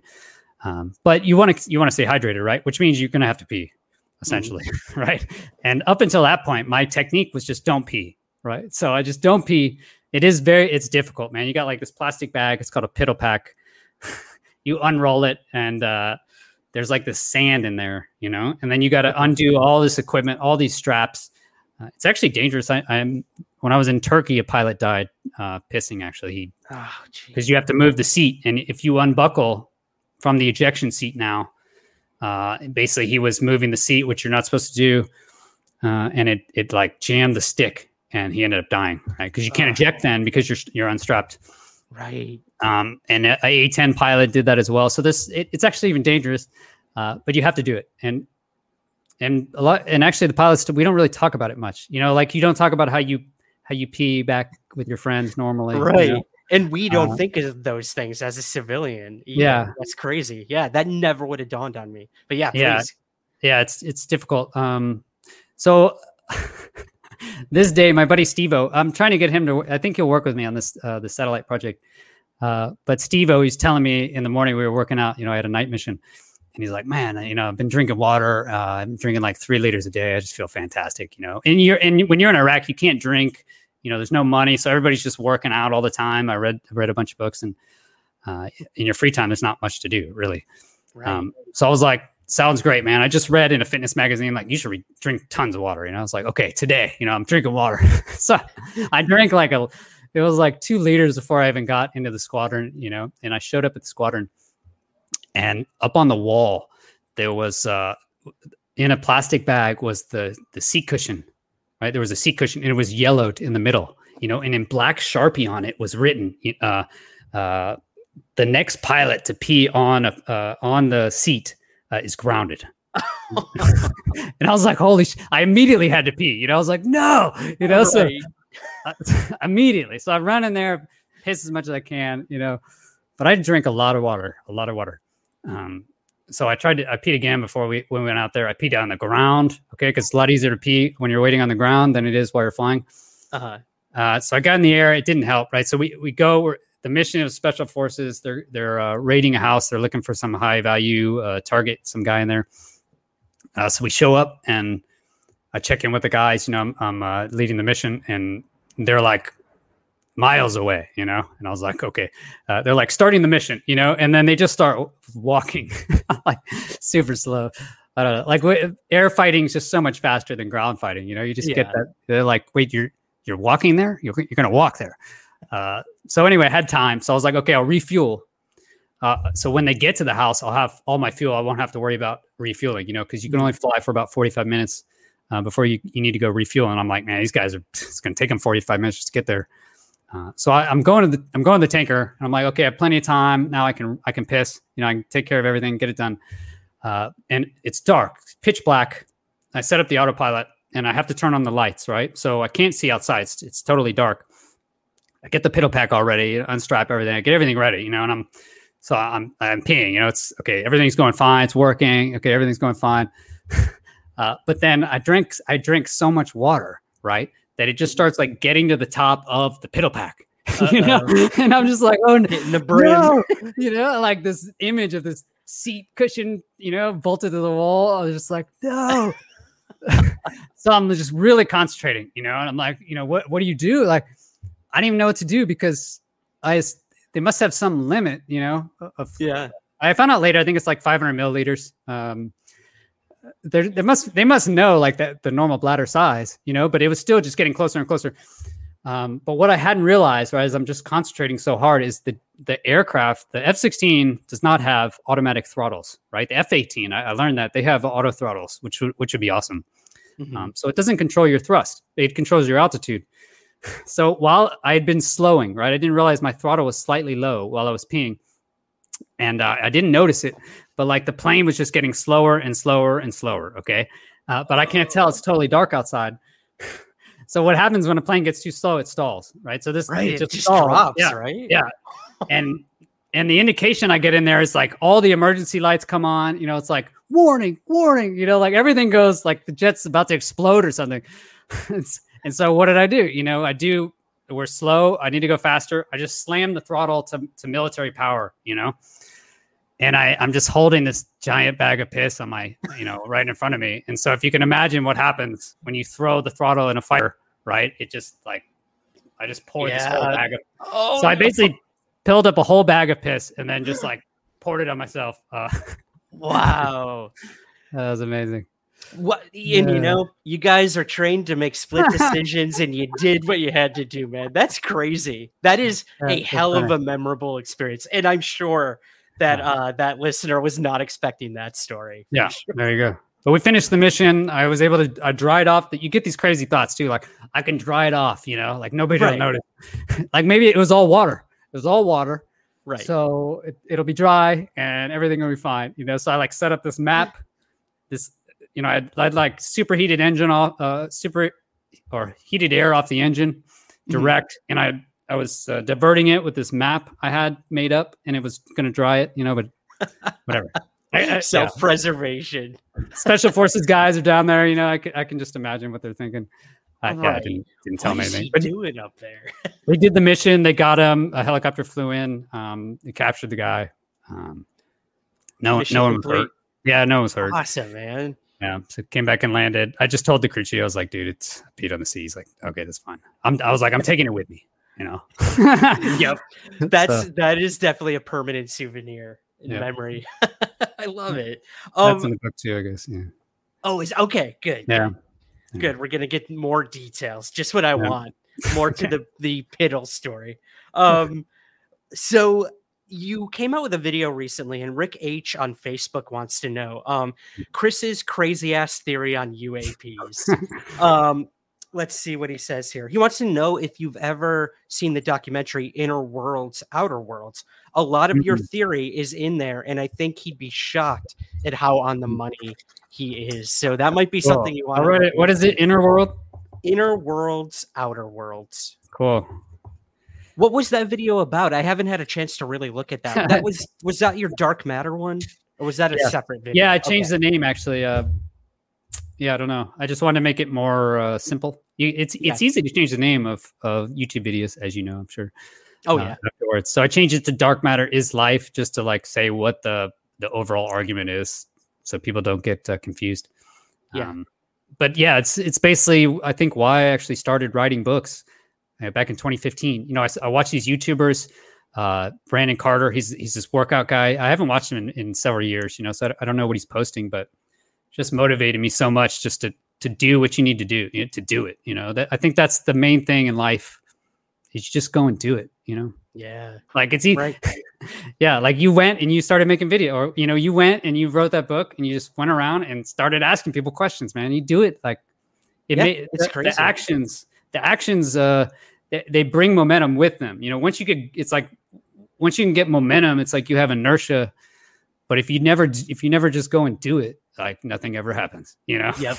Yeah, you know what's Yeah. funny too? My my girlfriend always brings this up. There's a meme out there of like um a girl telling her friends like, "Oh yeah, my boyfriend has a podcast." And it's like, yeah, cuz every girlfriend's boyfriend has a podcast these days. And um when I first said like, "I'm going to start a podcast." You know, she was kind of like, "Oh, cool. Yeah, like Yeah. Do it. I'm sure you'll get bored of it after 10 episodes." And lo and behold, I think this is going to be episode 240 something, Chris. And Wow. um, like you said, I, when you put your mind to it and put it into action, these things actually can become something, and you can actually make a difference to the the conversations being had. And now she's like my biggest supporter. She's my main researcher. She's helping me edit episodes, and I think, yeah, when if you're passionate about it, you can make it happen. And I'm so happy that you've decided to take on this very controversial Yeah. topic because it's not easy, man. I can't imagine Yeah. what some of your flight buddies must think, or you know, know. friends or Yeah. family. Yeah. What do they think? Uh, Do they think you're the crazy UFO guy now? I gotta ask. I don't know. I haven't asked any of my pilot friends. Yeah. know.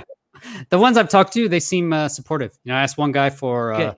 NVG. He gave me a picture of the NVGs that we use. Uh, you know, there's no triangle aperture, by the way. It's there's no aperture in our NVGs. It's just uh, it doesn't work that way. Okay. So yeah, so that uh, that was one of the Omaha videos I did actually. You know, the triangle, uh, the triangle one, uh, the Yes. pyramid video with Jeremy. Corbell. Yep. Um, so yeah, I've done a few on the on the Omaha, uh, but I asked him, "Hey, uh, can you help me with this?" And he, he was happy to help. So I think now it's getting in the news, getting more mainstream. I think, um, yeah, I do need to ask them. I, I keep getting comments like, "Hey, have you asked any of your pilot buddies?" But I can't get on Facebook for some reason. I don't know. Whatever. yeah. Hey.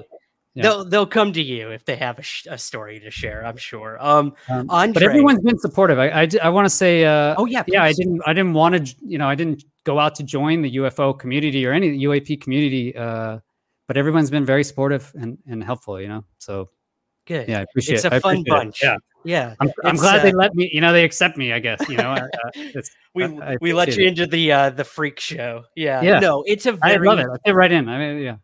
I think so, man. It's Yeah. fun. And like, you know, there's days I wish I wasn't in it, uh, but it always Yeah. pulls me back. And again, I think it's that burning curiosity to know what more is out there that Yeah. keeps a lot of us going. And it's becoming more real than it's ever been before. So I think that's exciting. Um, oh, here's one. Andre on Facebook asks, What is your take on the awkward behavior on the part of the diehard debunkers? Now that the government and mainstream scientists are uh, taking it serious, um, it seems like they're kind of stepping over their own words and kind of losing their minds over this. Now you have you Hmm. have people like Avi Loeb starting the Galileo project, which is awesome. Um, or you have Neil deGrasse Tyson, who's actually super skeptical of a lot of this, and now kind of opening up a little bit, a little Oh. bit. He's getting there. Um, we'll get him yet, but uh, also I think it's very important. Uh, the skeptics are essential to this topic, to this discourse. Um, but yeah, what do you think um, with the debunkers out there? What what agenda do you think they have in all this? I, I, mean, um, I'm sure it's personal. For I, I kind of changed after Avi Loeb. You know, so basically, I made uh, or Thunderfoot. So Thunderfoot, he has a million subscribers. I called him out in my first, like, most popular video. You know, when I was fired up, and yes, I, you know, I actually took out a lot of stuff from that video, but I left in some stuff, uh, negative comments about these guys, which I still agree with. You know, I still think that um, they're just wrong. They have no idea what they're talking about. Um, they are correct on certain points. You know, yeah, I was wrong. I said I said focal length. I went back and looked like what actually is focal length. You know, and the way they they define focal length. Okay, so I'm not talking about focal length. I'm talking about focal distance. But I say focal length in that. Um, Mhm. You know, because I'm not what, an optical expert, but I use these pods for long enough. I know that you can't just focus it there and then focus it. you know, you don't have it uh, in focus to infinity. Um, Mhm. yeah so i mean if something's further away it, it, it changes focus and then when something's closer it changes focus uh, to move to move the depth of field you know your depth of field changes etc so uh, i guess me trying to explain the optics uh, from a from just using it uh, anyway kind of backfired uh, but after that so i was i was fired up you know and i was like man i need you know now i have to get in this other debate with this other dude um, and he but he has a million subscribers i don't know maybe i can say, change some of their minds Yeah. uh, but then I met with Avi Loeb and I did my interview with Avi Loeb and he just kind of recaged me. And basically he, his point was, you know, I don't care. I'm not doing this to see, to get more likes. You know, I don't care how many more likes I got. And, and he, he, he shot a, a pretty square shotgun shot right at uh, Neil deGrasse Tyson, right? Because I, I mentioned, hey, Neil deGrasse Tyson hasn't really, you know, come around to this. And, and Avi Loeb said directly, hey, that guy cares about likes more than he does about the truth. Like, wow, that, that was kind of a shotgun. Um, I mean, and- he's a media personality. I it's for anyone who takes what Neil deGrasse Tyson says as religion. I'm like, he's a TV guy. Like he's a personality. He doesn't. He's not out there raising money to try to look for techno signatures on other planets like someone like Yeah. Avi Loeb is doing. So yeah, yeah. I, I'm glad to hear him kind of put him in his place when it comes to that. and and I, I always liked Neil deGrasse Tyson. You know, I watched for you know several years. I listened to his podcast. You know, Mm-hmm. before he was before he was famous. You know, I was listening to him. I I don't know. Uh, so I mean, I, I hope he comes around. I really do. I hope he comes around. And uh, coming around i mean that's such a you know what does that even mean? I i kind of always go back to that because uh, it's not like we're trying to prove to anyone in the ufo as a ufo researcher i'm not here to prove aliens are piloting these ufos or that that that's not my job. I i'm trying to find every conventional explanation as a skeptic would before we're left with that truly unknown and maybe it could be aliens. So I think it's important to keep that in mind when um, going down this rabbit hole of what is what do I really want out of this, and what does it mean to me, and uh, and how do you present that to the public? You know, we don't want to be known as the crazy tinfoil hat wearing, you know, people who believe in little green men. That's I mean, at least not me personally. Hmm. So when people like you come around, we're like, yes, finally, more legitimacy from an actual pilot who can tell us this isn't what this is. This could be this. This could be this. So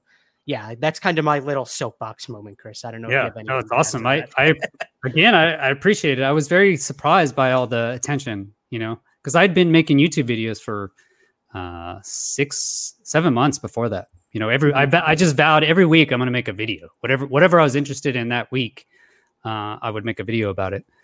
Um, so yeah, I'm I'm very uh, appreciative, but I was surprised at how many how much attention I got. Like uh, right away, you know. But yeah. I guess I want to finish that is um, I just don't have time to care what Mick West thinks. Like honestly, you know, like I'm not gonna go watch him say stuff. Uh, I, I, mean, I I do care of his arguments. His arguments are good. Um, if he makes valid arguments, then I you know I will listen to the arguments.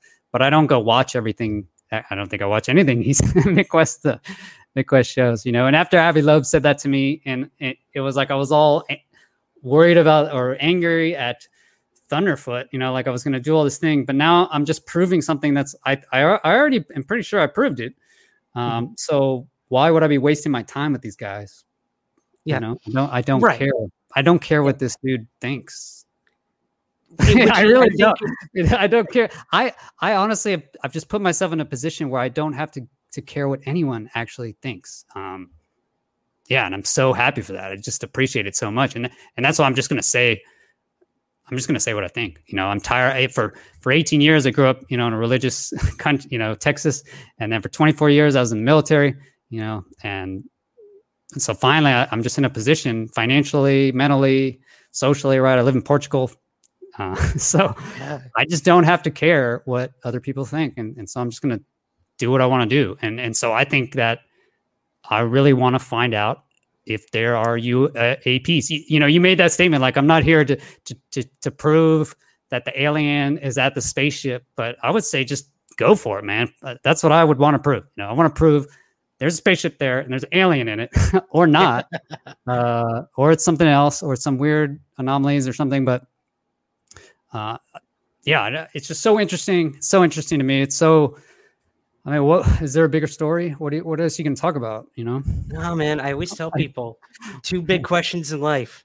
You know, where do we go after we die? What happens? And is there other life out there? And I think we can viably answer at least one of those. Hopefully within our lifetime. Maybe not. Um, yeah. Or the answers might be completely different than what we ever expected. But hey, we're making strides, and it takes rebellious scientists and and um, you know philosophers to really go on that landmine, as Avi Loeb would say, before we can. You know, it, it's it's paranormal until it's normal. That's what I sort of go with with people, or it's science fiction until it's you know science fact. So yeah, I think we're on the cusp of finding out some really interesting stuff when it comes to where we're heading quantum physics wise and and a lot of that sort of stuff. So no, I, I can hear the hunger and the uh, the curiosity in your voice to find those answers and that's yeah. those are the kind of people we gravitate towards because we can that, we can see the passion and it just came it just came back so coincidentally to my uh, my original kind of crazy theory you know um, i grew up thinking the theory not fully um, but basically i did feel like we were in a uh, organized uh, organism you know i've thought that mm-hmm. for decades uh, i just would i didn't know how to how to communicate it, or I didn't, and it wasn't even full until I watched the Avi Loeb interview uh, with Lex Fridman. Again, I should just watch Lex Fridman, uh, all of his interviews uh, with people, but I watched an interview with him and Avi Loeb, and that really put all the pieces together for my um, whatever Chris's crazy ass theory. Uh, but basically, it just means that um, you know humans are not the we're not the top of the life chain. You know, if you go down into our bodies, there's you know, ha, uh, maybe an infinity amount of levels below you know in your cells and right. and i think they're all just living at, in their dimension just like we are at our size dimension. Uh, and then if you look above us, so I, I think we're just in larger organisms, which could, if you keep, you know, go out to infinity up, then it, it does, it could possibly match for like this dark matter, what we're seeing. Basically, uh, the argument is uh, it's more order. So life, life creates order is kind of what I believe.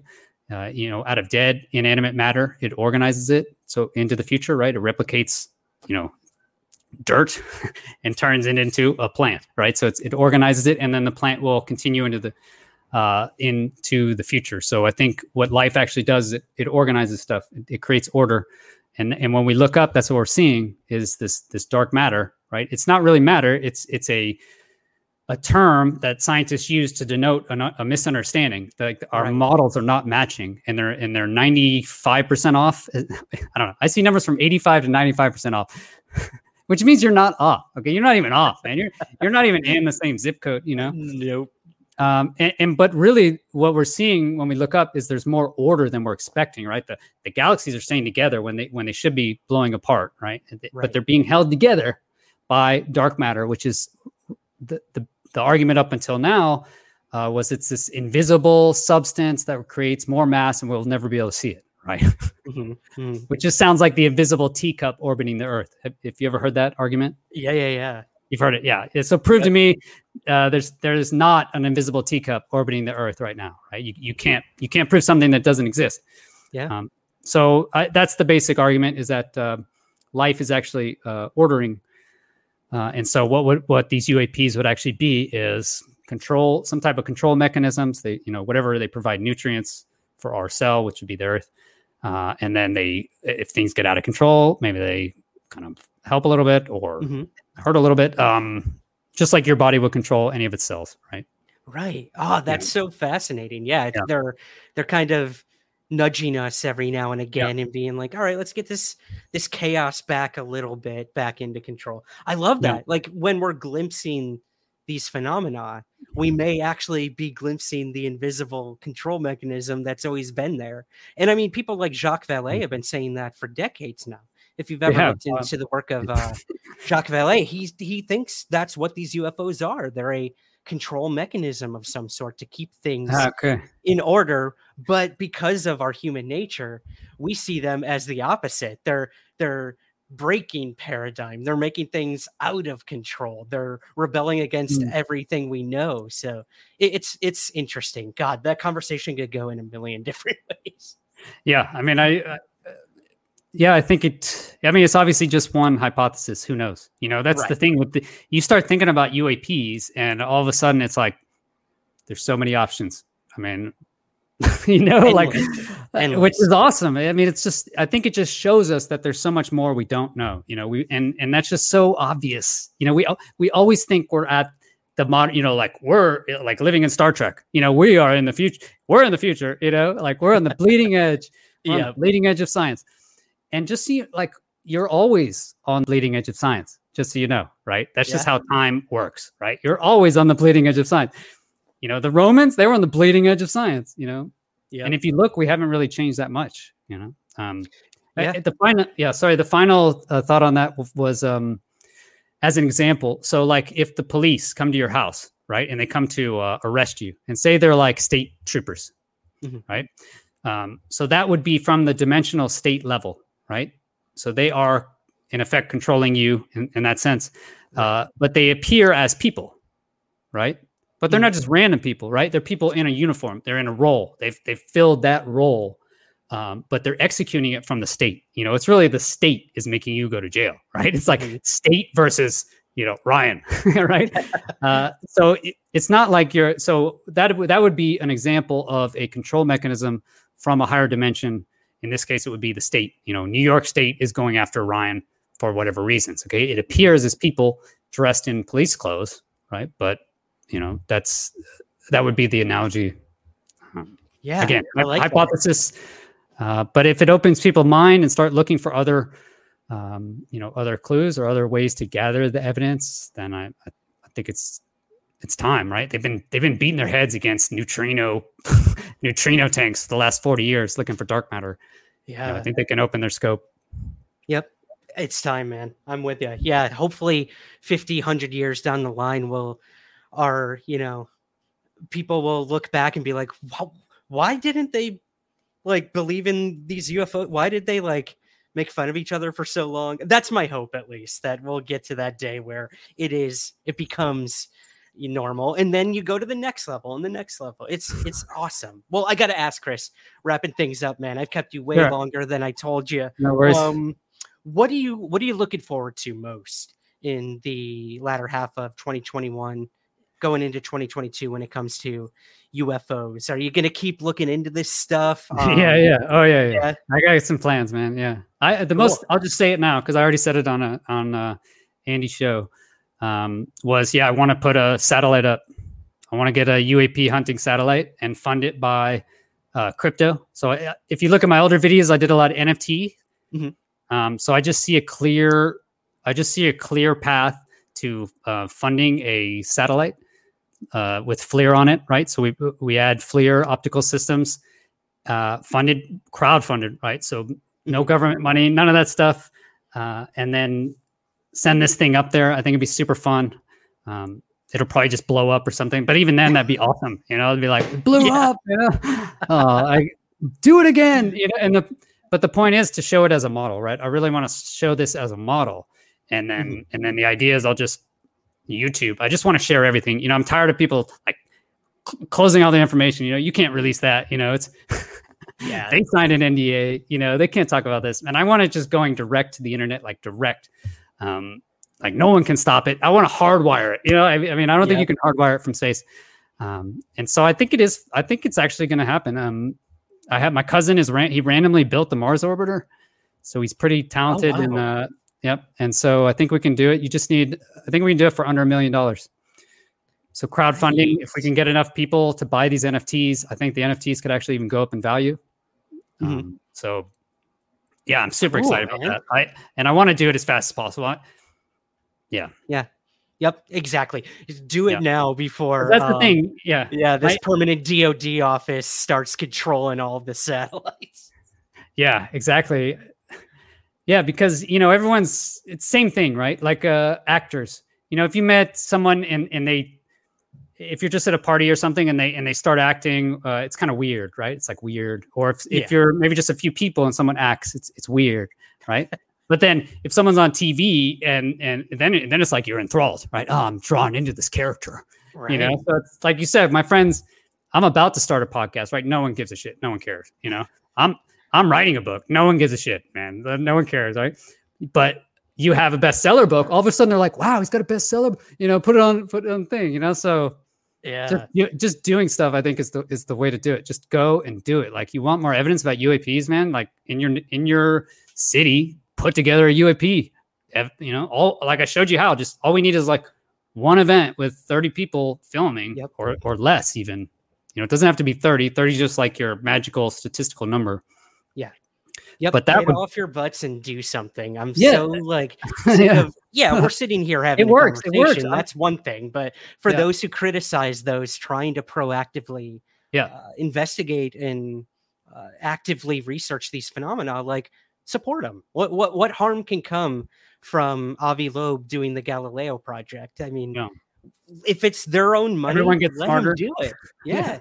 Exactly, man. I love yeah. that. Well, I'm looking forward to hearing more about that. And of course, last question for you where can we find everything you're up to? And uh, yeah, what Chris Lehto's got coming uh, up with so, UAP?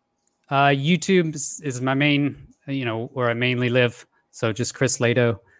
Uh, and then I have a Patreon. I'm, um, so if they're interested, support me on Patreon. I, I, am pretty active on that. I, and again, I, I want to build a, like a real team, you know, or mm-hmm. I don't know. So whatever ridiculous say you want to build a movement or something, not a movement. I just want to get get stuff done. I want to get shit done. And I want to put a satellite into space that's looking for UAPs. And I want to put satellites, not maybe not satellites, but uh, sky hub systems in hotspot areas, put them in uh, locations of cities, um, yeah, I mean, just get our own evidence. We don't. Yep. We can just we can keep being mad at the government for lying to us for seventy years and be like, oh, this time they'll come around. you know, like right. Past performance is no indication of future results. Uh, yeah, I just I want to get our get my own. It. I think it'd be super fun. I've always wanted to, to, you know, send something into space. Like, why not get the whole UAP community focused on it and, you know, someone else do it. I show them how to do it, and then other people do it. I, I don't care. Like, Yep. but It's the ripple effect, man. I Yeah. love that. Awesome, Chris. Well, hey, man, again, you've been very gracious with your time. We covered so much. I know there's more listener questions and stuff we get, didn't get to, so I'd love to have you on again. But um, man. I gotta thank you for all you're doing. Again, just upping the legitimacy of this topic where it needs to be. I think, and uh, I gotta thank you for coming on somewhere in the skies today. Awesome. No, thanks, Ryan. Great to meet you, man. And uh, yeah, I'll come on again just just when I have the time. So no worries.